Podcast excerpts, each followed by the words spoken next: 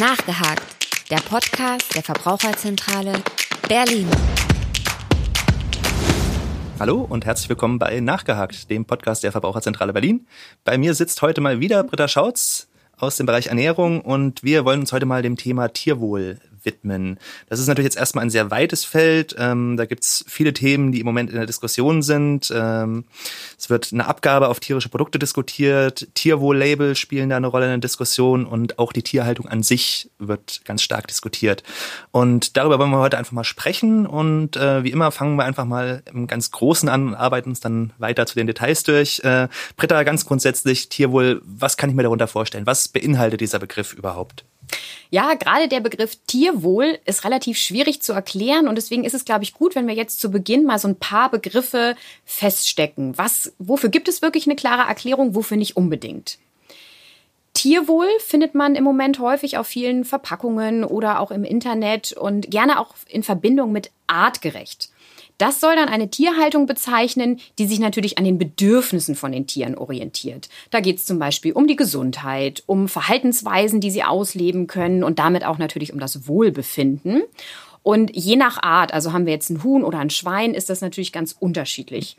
Gerade Hühner zum Beispiel, die scharren gerne im Boden und Schweine hingegen wühlen gerne im Stroh und lieben auch Wasser. Also gerade das äh, Dreckschwein gibt es eigentlich fast gar nicht, denn ähm, wo eine Dusche ist, da gehen Schweine total gerne hin. Ja, aber so Schlammpfützen und sowas mögen sie doch auch ganz gerne, oder? Das natürlich auch, aber das ist ja eher zum Hautschutz gedacht, damit sie sich keinen okay. Sonnenbrand holen, wenn sie draußen sind. Das Problem daran ist jetzt, diese Begriffe sind, ähm, wie ich eben schon beschrieben habe, für jede Tierart natürlich völlig unterschiedlich und deswegen nicht ganz genau zu beschreiben. Und insgesamt sind sie gesetzlich auch gar nicht geschützt. Das heißt, jeder darf mit diesen Begriffen werben, solange er nicht gegen irgendwelche gesetzlichen Vorgaben verstößt. Hm. Und wir waren jetzt ja schon beim Begriff Gesetz. Das gibt es sogar, also das, der Begriff Tierschutz ist im Gesetz geregelt, rechtlich definiert. Aber natürlich kann man sich darüber streiten, ist es jetzt eindeutig oder nicht, wie so oft. Genau, also rechtlich heißt ja nicht eindeutig. wir sehen ja oft irgendwie Bilder aus Brütereien oder aus Tierstellen und da sieht man oft verletzte oder verwahrloste Tiere stehen und natürlich facht das diese Diskussion ja immer an. Sind unsere Vorgaben eigentlich ausreichend? Mhm. Schützt das die Tiere wirklich? Generell gibt es das Tierschutzgesetz und zusätzlich gibt es für einzelne Tierarten, aber nicht für jede Tierart übrigens, eine Tierschutz-Nutztierhaltungsverordnung. Oha, das ist ja äh, ein wunderschönes deutsches Wort. genau, also das muss wahrscheinlich so kompliziert sein. Und darin ist dann geregelt, wie welche Tierart mindestens zu halten ist, um eben diesen Tierschutz zu gewährleisten. Da geht es zum Beispiel um Platz, um Licht, um Bodenbeschaffenheit und noch einiges weiteres. Mhm. Tierschutz an sich umfasst alle Aktivitäten von Menschen, die Tieren ein artgerechtes Leben ermöglichen sollen, so dass sie nicht leiden müssen, keine Schmerzen haben, Schäden davontragen oder unnötige Beeinträchtigungen, so steht es im Gesetz.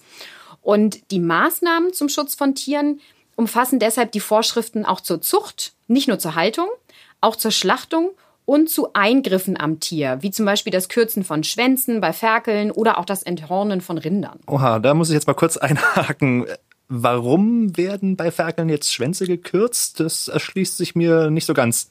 Nee, das kann ich verstehen. Das klingt auch erstmal komisch und grausam. Ja. Und ein bisschen ist es das auch. Ähm, das Problem aber ist, wenn Schweine Stress haben, dann fangen sie an, sich gegenseitig zu beißen. Und gerade so ein Ringelschwänzchen, das steht natürlich vor. Und ähm, je größer der Stress, desto eher wird auch mal in so einen Schwanz gebissen. Oha, ich sehe das Problem. Genau, also die entzünden sich dann halt, dann gibt es Wunden und bis jetzt war es in der Regel so, dass dann einfach vorbeugend dieser Schwanz abgeschnitten wurde, damit er gar nicht erst reingebissen werden kann. Sehr pragmatisch pragmatisch und äh, vielleicht auch unverständlich. Ja. Also bei manchen Haltungsformen ist das auch gar nicht erlaubt mhm. und das ist auch gut so. Ähm, aber es verdeutlicht so ein bisschen die Probleme, die wir gerade haben. dass einfach präventiv Körperteile abgeschnitten werden. Ja, es gibt noch viel zu tun. genau. Okay. Ähm, deswegen wundert es manchen vielleicht, dass als Grundsatz im Tierschutzgesetz festgelegt ist, niemand darf einem Tier ohne vernünftigen Grund Schmerzen, Leiden oder Schaden zufügen. Bei dem Schwanz wäre es jetzt natürlich, ja, ich schütze das Schwein davor, dass es größere Verletzungen hat. Hm. Aber natürlich ist es jetzt eine Definitionsfrage, was ist denn eigentlich ein vernünftiger Grund? Hm. Da kann man sich sicherlich vortrefflich drüber streiten. Gut. Ähm, Anderes Thema in dem Bereich ist ja auch noch das Kükentöten. Ähm, da hatten wir jetzt im Vorfeld schon mal so ein bisschen drüber gesprochen. Das können wir, glaube ich, jetzt auch noch mal so ein bisschen erörtern. Warum werden Küken getötet? Was ist da der Zweck dahinter? Das klingt ja eigentlich genauso grausam. Genau, und auch diese Debatte, der Kernpunkt beim Kükentöten war, was ist eigentlich ein vernünftiger Grund, ein Tier zu töten? Bei der Eierproduktion, da werden ja auch immer einige Eier nicht verkauft, denn man braucht ja auch neue Legehennen. Aber das Problem ist ja wie bei allen Tieren, es gibt eben männliche Nachkommen, die schlüpfen und weibliche. Und die männlichen legen natürlich keine Eier. Ne? Also klar. Das dürfte Ihnen sehr schwer fallen. Ja. Genau, soweit ist es für alle klar. Heutzutage ist es aber so, dass die Rassen, die Eier legen und die Rassen, die gezüchtet werden, damit sie Fleisch bringen, so spezifisch sind, dass jetzt diese Hähnchen bei der Rasse, die Eier legen, gar kein Fleisch ansetzen. Das heißt, es würde sich nicht lohnen, sie zu züchten, zu mästen und zu schlachten, weil der Preis dafür gar nicht hoch genug ist. Und Eier legen können sie natürlich auch nicht. Und ähm, deshalb werden die meistens direkt nach dem Schlüpfen betäubungslos getötet. Und hier haben wir dann wieder die Frage nach dem vernünftigen Grund. Wirtschaftlichkeit auf der einen Seite, aber ist das ein Grund, die Küken zu töten? Wir würden natürlich sagen, nein, das kann es überhaupt nicht sein. Definitiv. okay, ähm, warum gibt es das dann immer noch? Wer entscheidet das? Warum hat man dann nicht schon längst mal gesagt, nein, das kann kein vernünftiger Grund sein? Weil das wäre so die Frage, die sich mir jetzt aufdrängt. Ja, genau. Erstmal ist es vielen Verbrauchern gar nicht klar, dass 45 Millionen Küken jedes Jahr in Deutschland so sterben, direkt nach dem Schlüpfen. Und es ist so, dass solche Dinge in Deutschland vor einem Gericht entschieden werden müssen. Eigentlich gab es letztes Jahr eine endgültige Entscheidung. Das war sogar vom Bundesverfassungsgericht und ähm, das hat entschieden, dass Wirtschaftlichkeit nur so lange ein vernünftiger Grund sein kann, bis die Verfahren zur Geschlechtsbestimmung im Ei, also dass ich schon weiß, bevor das Küken schlüpft, ist es männlich oder weiblich, bevor die marktreif sind. Und das sind sie leider immer noch nicht ganz. Okay. Jetzt hat das zuständige Ministerium, das ist das BML, einen Gesetzesentwurf vorgelegt und nach dem soll endlich Anfang 2022, also da haben wir noch äh, gute anderthalb Jahre vor uns, das Kükentöten wohl ein Ende haben. Und es wird auch wirklich Zeit, denn das Thema wird jetzt schon seit ganz vielen Jahren diskutiert, aber so richtig was geändert hat sich nicht. Ja. Aber gut, dann ist zumindest ein Ende schon mal absehbar. Das ist, weckt ja zumindest Hoffnung. Jetzt wäre noch meine Frage, wie funktioniert denn eigentlich so eine Geschlechtsbestimmung im Ei in der Theorie? Also welche Möglichkeiten hätte man da? Zurzeit gibt es so zwei Verfahren, an denen geforscht wird. Bei dem einen Verfahren werden die Eier etwa neun Tage lang bebrütet und dann wird aus jedem Ei so ein bisschen Flüssigkeit gewonnen. Aber das Eiinnere wird dabei nicht berührt. Das, das passiert ganz vorsichtig und so. Ähm, und an diesen Proben wird dann das Geschlecht bestimmt mit dem biotechnologischen Nachweisverfahren innerhalb ganz kurzer Zeit. Und es gibt sogar die ersten Eier aus diesem Verfahren schon zu kaufen in bestimmten Supermärkten. Hm. Das Verfahren nennt sich Select-Verfahren mit Doppel-G. Die Eier sind in Rewe- und Pennymärkten erhältlich und ähm, die werden dann beworben mit den Schlagworten Respect mit Doppel-G und ohne Küken töten. Das heißt, ich kann okay. das als Verbraucher auch wirklich erkennen. Dann gibt es noch ein zweites Verfahren, das äh, passiert mit Licht nennt sich spektroskopisch. Und die Eier werden etwa vier Tage lang bebrütet und dann wird so ein Lichtstrahl in das Eiinnere geschickt und je nachdem, welches Geschlecht jetzt in dem Ei angelegt ist, so wird dann der Lichtstrahl gebrochen. Da gibt es wirklich Unterschiede zwischen mhm. den Geschlechtern. Interessant. Das scheint mir jetzt auch so das weniger invasive Verfahren zu sein, oder?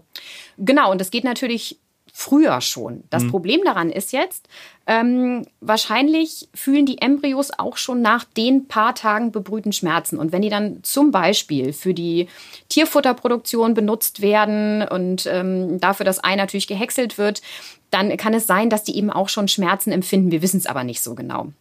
Viel konsequenter wäre jetzt eine Umstellung auf zwei Nutzungshühner. Ähm, genau, ich sehe dich schon lachen und ähm, das klingt auch erstmal komisch. Also sowas kennt man irgendwie mhm. von Autos oder so. Aber das ist eigentlich der Weg zurück zu diesen alten Rassen, die nicht so spezialisiert sind, bei denen die Hennen etwas weniger Eier legen und die Hähnchen etwas weniger Fleisch ansetzen als diese speziell gezüchteten Rassen, die es heutzutage gibt. Okay, zurück zur Natur. Genau, zurück zur Natur. Das gibt es auch schon zu kaufen mhm. und meistens aus Biohaltung, ist aber noch nicht so verbreitet, ist wirklich relativ selten, weil man natürlich ganz neue Rassen wieder braucht. Ja, klar. Wer das jetzt aber schon gerne kaufen möchte, also Eier, wofür keine kleinen Hähnchen eben schon geschreddert oder wie auch immer getötet wurden, der sollte die Eier von so Bruderhahn-Initiativen kaufen. Die gibt's in jeder Haltungsform. Das ist ganz wichtig, denn ähm, dieses Kükentöten, das passiert übrigens leider auch bei Biohühnern. Oha. Genau. Außer sie nehmen eben an solchen Initiativen teil. Das Hähnchen wird bei diesen Initiativen mit aufgezogen und auch geschlachtet. Und das wird dann über den etwas höheren Preis der Eier querfinanziert. Leider ist es hier schon wieder so, wie ganz oft in dem Bereich, dass die Verantwortung auf den Verbraucher abgeschoben wird. Deshalb sollte eigentlich schnellstmöglich Einigung über diesen Gesetzesentwurf herrschen, damit endlich dieses Kükentöten gesetzlich ein Ende hat. Ja, ich glaube, das können wir dann auch erstmal so stehen lassen. Wir hatten eingangs schon mal über das Thema Haltungsform gesprochen und das ist ja ein Thema, was gerade jetzt im Bereich Fleisch dann sehr wichtig ist. Äh, ist das dann ähnlich wie bei den Eiern, wo es dann auch so Bodenhaltung, Käfighaltung, Käfighaltung mittlerweile nicht mehr, aber Freilandhaltung, Bio und so gibt? Wie sehen da die Unterschiede aus oder ist das ähnlich aufgezogen? Leider ist es so, dass die Kennzeichnung der Eier und die Kennzeichnung Haltungsform, die wir jetzt auf dem Fleisch finden, nicht das gleiche sind, sondern ähm, ja, es hätte einfach sein können, aber hier ist die Nummernfolge leider komplett gegenläufig. Bei den lose verkauften Eiern, da kennen wir das schon und wir haben das auch gelernt. Es geht von 0, dem besten, Bio, über 1 Freilandhaltung bis zu 2 Bodenhaltung. Und du hattest eben schon richtig gesagt, 3, nämlich die Käfighaltung, die ist zum Glück aus den Regalen verschwunden. Und die Haltungsform gibt es so in der EU auch nicht mehr. Es ist aber leider so, dass in verarbeiteten Produkten, also Kuchen zum Beispiel oder Nudeln mit Ei, da kann jetzt immer noch Käfigei drin sein. Fantastisch. Okay, ich dachte, das wäre komplett weg. Das äh, irritiert mich jetzt ein bisschen. Ja, äh, das ist aber auch gut. Dann bringen wir vielleicht noch mal jemanden zum Nachdenken. Denn eigentlich gibt's das in der EU gar nicht mehr. Die Hühner dürfen noch bis 2025, also ein paar Jahre in solchen ausgestalteten Käfigen, die sind ein bisschen größer als die mhm. frühere Käfighaltung, gehalten werden. Aber wir hier in Deutschland bekommen immer noch Eier aus Ländern, die nicht zur EU gehören. Und die haben natürlich vielleicht andere Vorgaben. Und deshalb kann es sein, dass dort immer noch Käfigeier erzeugt werden. Und da die Haltungsform bei Legehennen auf den verarbeiteten Produkten nicht gekennzeichnet werden muss, können die Eier sich dort immer noch verstecken. Und ich weiß es als Verbraucher gar nicht. Mhm. Wer das meinen möchte, der sollte zu Produkten greifen, die die Herkunft freiwillig kennzeichnen. Das gibt es schon. Oder aber zu Bioprodukten, denn da muss das Ei dann auch auf jeden Fall aus einem Biobetrieb stammen. Und ähm, insgesamt ist es so, dass bei der Biohaltung die Hühner am meisten Platz im Stall haben. Und pro Huhn haben sie sogar noch vier Quadratmeter Auslauf. Genauso viel Auslauf wie bei der Freilaufhaltung. Bei der Bodenhaltung haben sie zwar etwas mehr Platz im Stall als die Freilandhennen, aber dafür eben gar keinen Auslauf. Okay, das heißt dann also, dass bei Hühnern null das Beste ist und bei der Haltungsform für Fleisch ist es dann im Endeffekt genau umgekehrt, oder? Genau, da ist die Einteilung nämlich genau gegenläufig. Also eins ist nur der gesetzliche Mindeststandard und vier ist Bio- oder Premiumhaltung. Das ist natürlich ein bisschen ungünstig. Der Verbraucher hat es ja. ja andersrum gelernt bei den Eiern. Es hätte so einfach sein können, aber gut. Der Teufel steckt im Detail. Was sagst du denn insgesamt zur mittlerweile einheitlichen Kennzeichnung Haltungsform auf dem Fleisch? Erstmal daran positiv zu sehen ist, dass er in allen Handelsketten gleich aussieht. Das heißt, der Verbraucher sieht dieses Label und findet es in dem anderen Supermarkt ganz genauso wieder. Insgesamt ist es auch gut, dass die Handelsketten sich der Thematik angenommen haben und das Ganze jetzt so ein bisschen präsenter und bewusster machen. Aber natürlich haben wir da auch einiges zu kritisieren, sonst wären wir ja auch nicht die Verbraucherzentrale.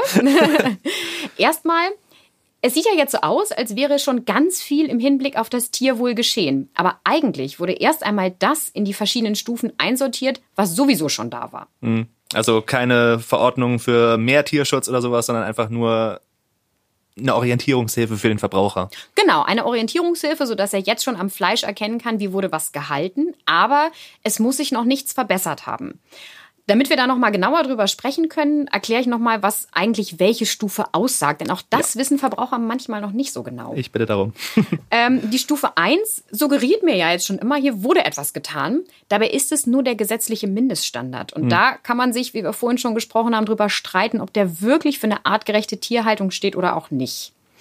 In Stufe 2 müssen dann die Kriterien der Initiative Tierwohl erfüllt werden. Das heißt, 10 Prozent mehr Platz. Wenn wir jetzt noch mal zu den Masthühnern gehen, dann wären das bis zu 23 Hühner pro Quadratmeter. Bei das Stufe 1 kann sich jetzt jeder mal bildlich vorstellen, ist immer noch nicht so furchtbar viel, würde ich behaupten. Nee, ist es nicht. Und der Unterschied zu Stufe 1 ist auch nur ganz gering, denn da sind bis zu 26 pro Quadratmeter erlaubt. Also wirklich nur drei Hühner weniger.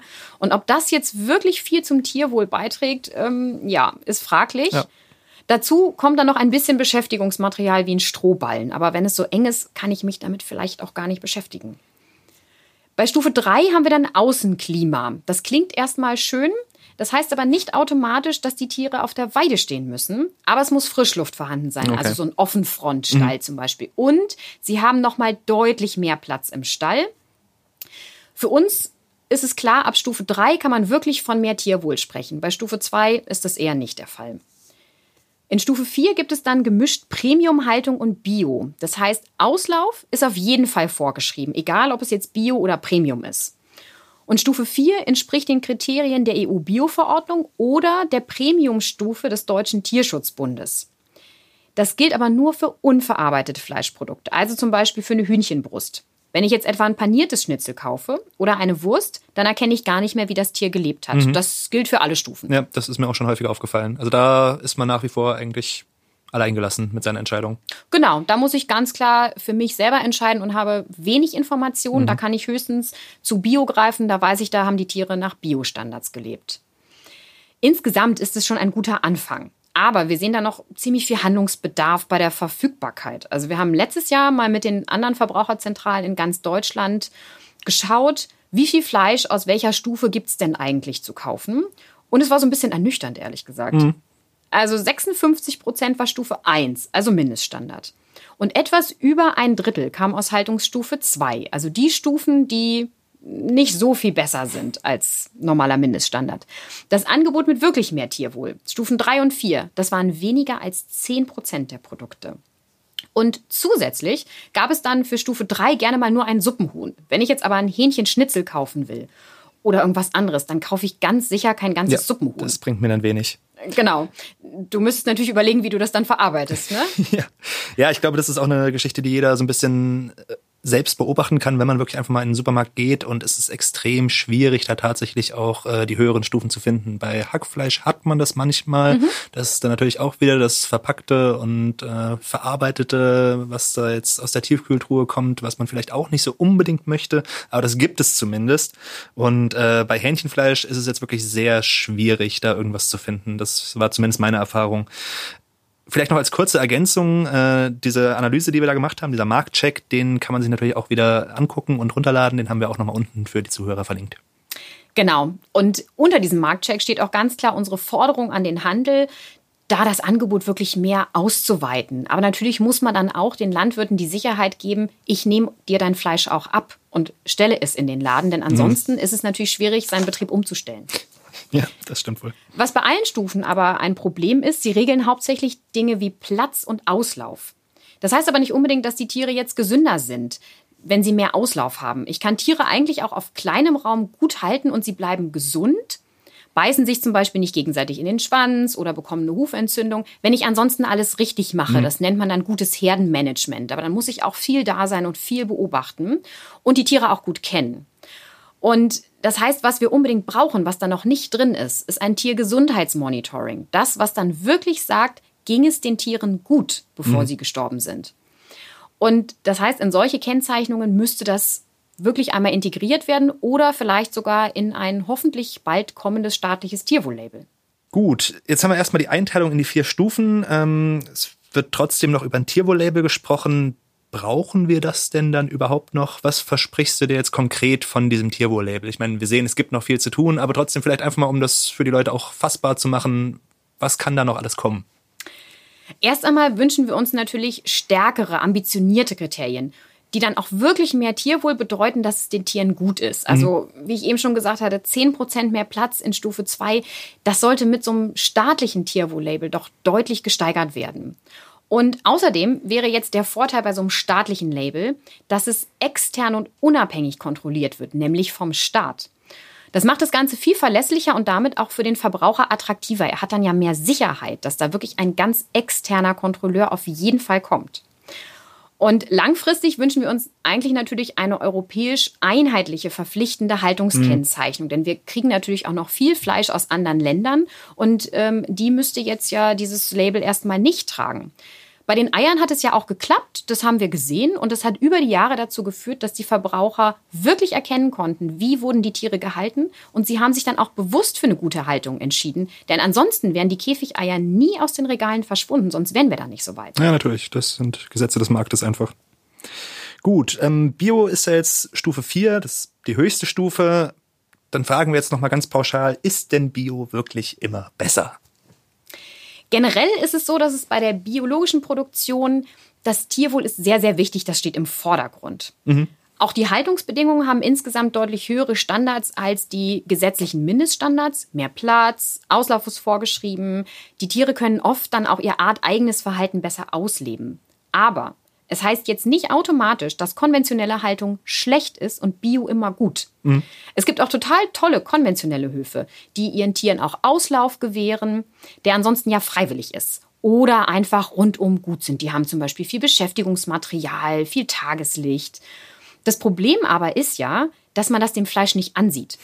Und ähm, also wir gucken uns mal tief in die Augen. Die wenigsten von uns fahren ja jetzt zum Landwirt und holen sich direkt ihr Fleisch und haben genau geschaut, wie die Tiere gelebt haben. Ich möchte dieses Schwein. Genau, das äh, machen wir eigentlich nicht, sondern wir gehen in den Supermarkt. Es gibt auch Label, die dir jetzt mehr Tierwohl garantieren, ohne ein Bio-Label zu haben und damit auch kein Biofutter. Da gibt es zum Beispiel das Label des Deutschen Tierschutzbundes oder auch Neulandfleisch. Das gibt es häufig in speziellen Fachgeschäften oder auf dem Wochenmarkt. Mhm. Und die Kriterien nach Neuland, die umfassen zum Beispiel Auslauf ins Freie, Haltung auf Stroh, viel Tageslicht im Stall und auch das Füttern mit heimischen Futtermitteln. Ist natürlich auch noch gut fürs Klima. Und der Neulandverein bezeichnet seine Tierhaltung als besonders tiergerecht und umweltschonend.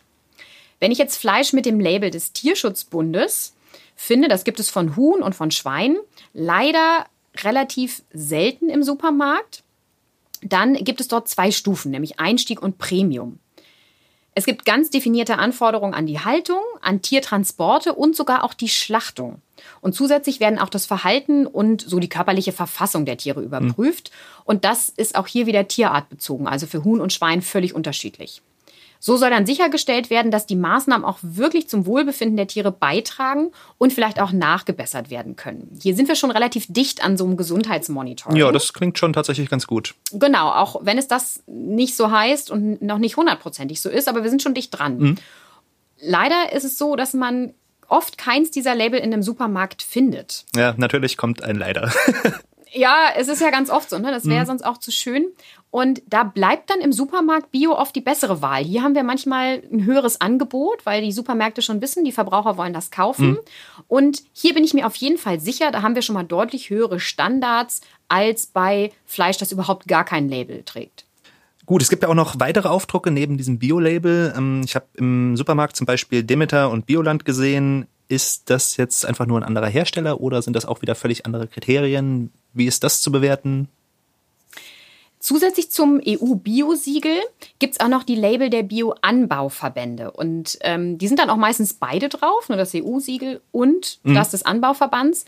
Und die Kriterien, wenn man solch ein Label tragen will, die gehen noch über die des Bio-Siegels hinaus. Macht ja dann Sinn. Genau, also das ist dann quasi Bio Plus mhm. und die Zertifizierung ist freiwillig.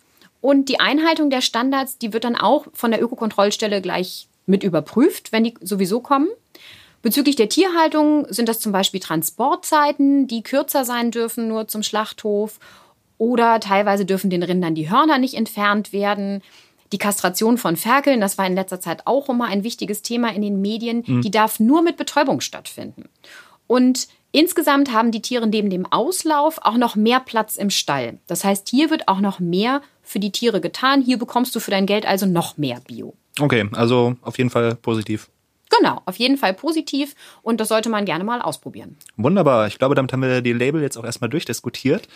Gehen wir mal noch ein Thema weiter. Ähm, es wurde in den letzten Monaten ja relativ intensiv über eine Abgabe auf tierische Produkte gesprochen. Äh, es gab ja dann auch zum Beispiel diese Aktion mit den wahren Preisen. Da ist so ein bisschen die Frage, wie ist das zu bewerten? Ein Stück weit wird ja auch wieder die Verantwortung auf den Verbraucher abgewälzt. Das hatten wir vorhin schon. Genau, also ähm, es ist im Moment gang und gäbe, dass es heißt, der Verbraucher soll doch einfach mehr Geld für Tierwohl ausgeben. Mhm. Fangen wir am besten mal mit diesen Warenpreisen an. Ja. Ähm, da geht es nicht nur um Tierwohl, sondern da geht es auch um Umweltfolgen von Lebensmitteln. Das haben wir in der Folge Klima schon ausführlicher besprochen, ja. dass natürlich alles, was wir essen, Auswirkungen auf das Klima hat, Auswirkungen auf die Umwelt. Und ähm, einerseits ist es wahrscheinlich so ein Zwischending zwischen Marketing und zwischen Verbraucherinformation. Also dem Verbraucher soll klar gemacht werden, das, was du kaufst, hat ganz, ganz viele Auswirkungen. Und theoretisch, wenn alles abgedeckt wäre, dann müsstest du so und so viel Geld dafür bezahlen. Das Problem daran ist jetzt aber, einerseits zahlen wir diese Umweltauswirkungen schon über unsere Steuern mit. Denn von unseren Steuern werden natürlich auch Umweltprojekte gefördert. Also hier hat der Verbraucher schon mal sowieso etwas, was er bezahlt. Mhm.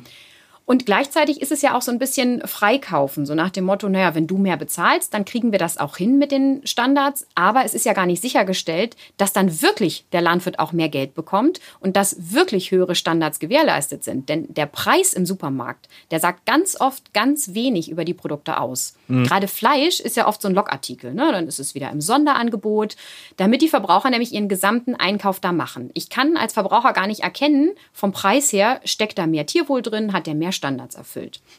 Also das mit den Preisen ist gut, um die Verbraucher mal darauf aufmerksam zu machen, aber es gibt die Verantwortung wieder weiter. Mhm. Und so eine Abgabe auf tierische Produkte vom Verbraucher und dann wird alles besser, klingt super. Aber das ist zu kurz gedacht. So wie wir das eben schon gesagt haben, ist es gut, das mal zu wissen, dass das eigentlich teurer sein müsste.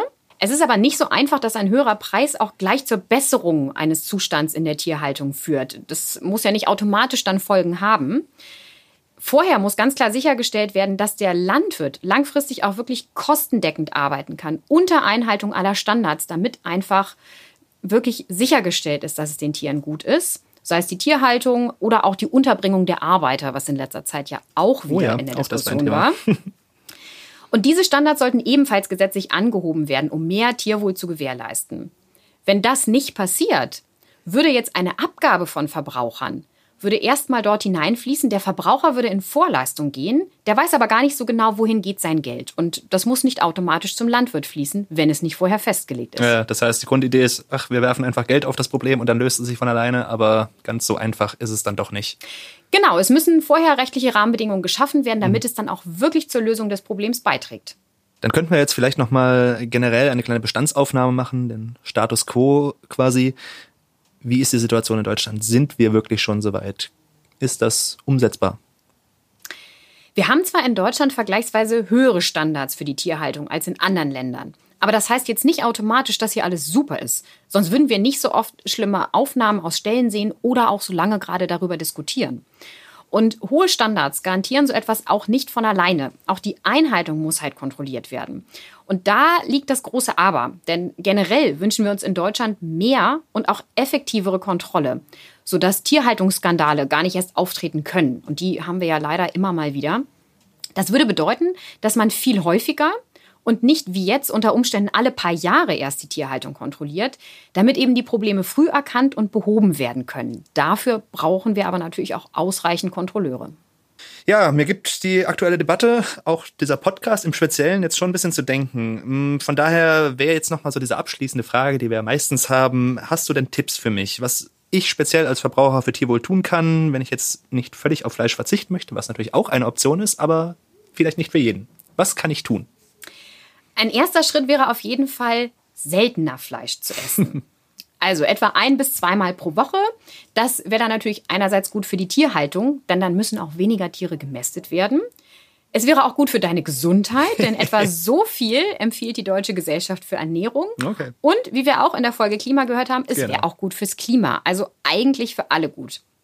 Generell sollte man dann Fleisch aus guter Haltung zu sich nehmen. Also entweder im Supermarkt zu Bio oder den höheren Stufen greifen oder speziellen Labeln. Oder vielleicht wirklich einen Landwirt in der Gegend besuchen und dort mal schauen, wie hält er seine Tiere und wenn das okay ist, eben auch wirklich dort Fleisch einkaufen. Mhm. Insgesamt ist das Konzept des Sonntagsbratens. Das klingt jetzt total verstaubt und nach wir treffen uns bei Oma ähm, ist es aber eine super gute Lösung. Und mhm. wenn wir wieder zurückkommen dahin, dass Fleisch etwas Besonderes ist, also vielleicht das Sonntagsessen, was man seltener isst und dafür mit viel Genuss, dann darf es auch gerne das teurere Fleisch aus den guten Haltungsbedingungen sein. Ja, das stimmt natürlich. Da kann man das Ganze ein bisschen zelebrieren. Das ist schon ganz schön. Genau.